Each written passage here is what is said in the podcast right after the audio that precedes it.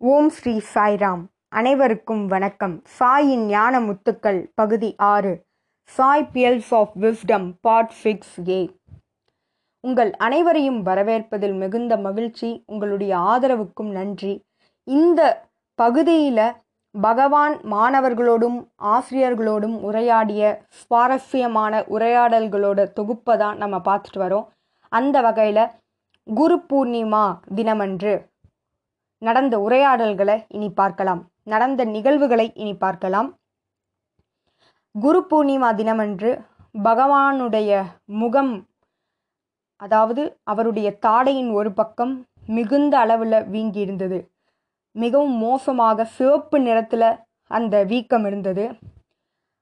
மருத்துவர்களுடைய கருத்து என்னன்னா இவ்வளவு வீக்கமாக இருந்தால் அந்த இடத்துல நிச்சயம் அளவு கடந்த வலி இருக்கும்ன்றது மருத்துவர்களுடைய கருத்து இது ஓர் நாள் இரு நாள் இல்லை.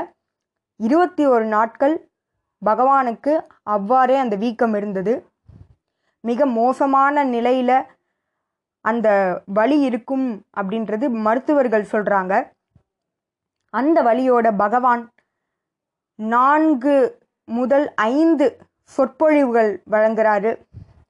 அவரால் தன்னுடைய தன்னுடைய தாடையை அசைக்கக்கூட முடியல. அதனோடு மிகவும் சிரமப்பட்டு தான் இந்த சொற்பொழிவுகள் அத்தனையுமே பகவான் கொடுக்குறாரு.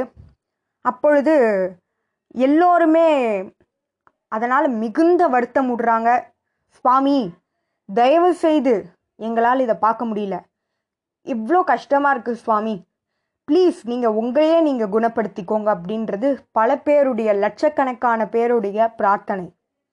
அப்போ பகவான் சொன்ன பதில் என்னன்னா இந்த தெய்வீக சக்தியினை என்றைக்கும் எனக்காக நான் பயன்படுத்த மாட்டேன். ஆனால் I will cure your problems ஆனால் அதே தெய்வீக சக்தியை கொண்டு உங்களை உங்கள் பிரச்சனையிலிருந்து விடுவிப்பேன் உங்களை காத்தருள்வேன். ஆனால் எனக்காக அதனை பயன்படுத்த மாட்டேன் என்பது பகவான் கொடுத்த உறுதி. ஆனால் சுவாமி இன்று தன்னுடைய தெய்வீக சக்தியை கொண்டு தன்னை குணப்படுத்தி கொண்டார்.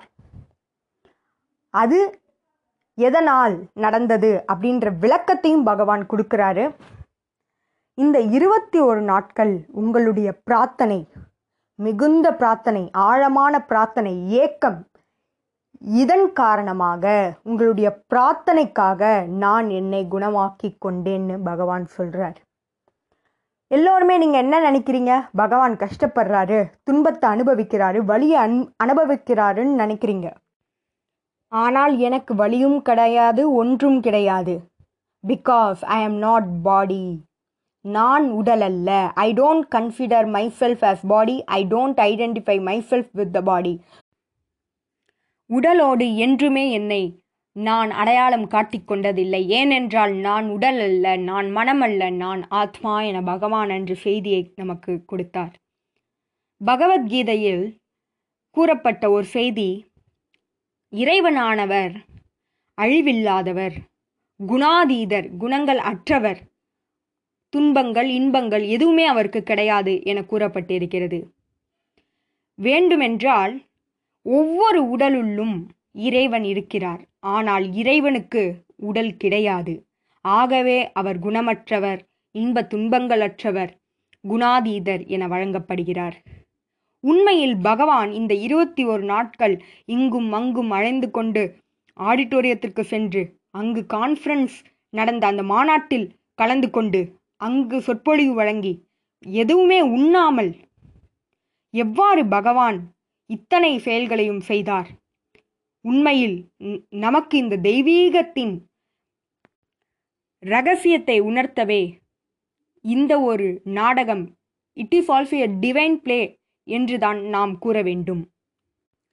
இரண்டு நாட்கள் கழித்து ப்ரொஃபஸர் அனில்குமார் அவர்கள் சுவாமியிடம் சுவாமி இத்தனை நாள் உங்களுடைய தாடை பகுதி வீங்கி இருந்தது. இப்பொழுது எப்படி இருக்கு சுவாமி? என பகவானிடம் கேட்கிறார். அதற்கு பகவான் சொன்ன பதில் சுவாமி இப்பொழுது முழுமையாக தன்னை தானே குணமாக்கி விட்டார் பிறகு இரண்டு நாட்கள் கழித்து ப்ரொஃபஸர் அனில்குமார் அவர்கள் இந்த கேள்வியினை கேட்கிறார். பகவான் சொன்ன பதில் முதல் நாள் சிறிதளவே வீக்கம் இருந்தது. ஆனால் போக போக ஓர் ஆரஞ்சு பழம் போல் வீங்கிவிட்டது என்னுடைய தாடையின் ஒரு பக்கம். ஆனால் இப்பொழுது பார் ஓர் தழும்பு கூட அது இருந்ததற்கான அடையாளம் ஒன்று கூட அங்கு இருக்காது. பார் அதுதான் என்னுடைய தெய்வத்துவம். புரிந்து கொள்னு பகவான் சொல்கிறாரு பிறகு பகவான் கொடுத்த ஒரு செய்தி பாதா இஸ் போதா. அதாவது பாதா என்றால் சமஸ்கிருதத்தில் வலி பெயின் போதா என்றால் போதனை. This pain is also a teaching for us இந்த வழியும் நமக்கு ஒரு பாடத்தை அதாவது தெய்வத்துவத்தை நமக்கு கற்றுக் கொடுக்கிறது. என பகவான் அன்று ஞான முத்துக்களை ஞான செய்தியை நமக்கு அளித்தார். அதோடு அந்த உரையாடல் முடிவுக்கு வருது. பிறகு ஜூலை மாதத்தில் இன்னொரு நாள் ஒரு வயதான நபர் பகவானிடம் சுவாமி இன்னைக்கு எனக்கு பிறந்த நாள் என்னை ஆசிர்வாதம் பண்ணுங்கன்னு கேட்குறாரு சுவாமியும் அவருக்கு துணியும் கொடுத்து அதை தைக்க கூலியும் கொடுத்து அவருடைய மனைவிக்கு புடவையும் கொடுக்குறார். இதை பக்கத்திலிருந்து பார்த்துட்டே இருந்தவர் சுவாமி இன்னைக்கு எனக்கும் பிறந்த நாள். ஆனால் அறுபதாவது பிறந்த நாள்னு பகவான்கிட்ட சொல்கிறார் எனக்கும் ஆசிர்வாதம் பண்ணுங்க அப்படின்னு கேட்டோன்னே சுவாமி அவருக்கும் துணி கொடுத்து அதனை தைக்க மூவாயிரம் ரூபாய் கொடுக்கிறார் பகவான். ஃபூட் மாதிரி தைக்கிறதுக்கு மூவாயிரம் கொடுக்கிறார். பிறகு இதனை பார்த்து கொண்டிருந்த ப்ரொஃபஸர் அனில்குமார் அவர்கள் சுவாமி எனக்கும் அறுபதாவது பிறந்த நாள் வருகிறது என சொல்ல அதற்கு இன்னும் நேரம் இருக்கிறது என பகவான் அதனை அதோடு நிறுத்திவிட்டார். பிறகு சுவாமி அவரிடம் ஒரு கேள்வி கேட்கிறார். இந்த உலகத்தில் என்னுடைய வயது என்னுடைய வயதினை யாராலும் சொல்ல முடியாது. No one knows my age என சொல்லி பகவான் முடிக்கிறார். இதிலிருந்து நாம் தெரிந்து கொள்ள வேண்டிய செய்தி எத்தனையோ அவதாரங்கள். ராம அவதாரம் கிருஷ்ண அவதாரம் ஷீரடி சாய் அவதாரம் எத்தனையோ அவதாரங்கள் ஒவ்வொரு யுகத்திலும் வந்து கொண்டே இருக்கிறது. எனவே இறைவன் முடிவற்றவர் அழிவற்றவர். There is no birth not death is infinite அழிவற்றவர் முடிவில்லாதவர். அவருக்கு எவ்வாறு ஒருவர் வயதினை நிர்ணயிக்க முடியும்? அப்படியென்றால் சுவாமியுடைய பிறந்த நாள் கொண்டாடுறோம். இருபத்தி மூன்றாம் நவம்பர் கொண்டாடுறோம் என கேட்கலாம். அது அவருடைய உடலுக்கான வயதே தவிர இறைவனானவர் முடிவற்றவர் எல்லையற்றவர் என்ற செய்தியை பகவான் அந்த ஒரே வாக்கியத்தில் no one knows my age என்ற வாக்கியத்தில் நமக்கு கொடுத்தருளுகிறார் என்றுதான் சொல்ல வேண்டும்.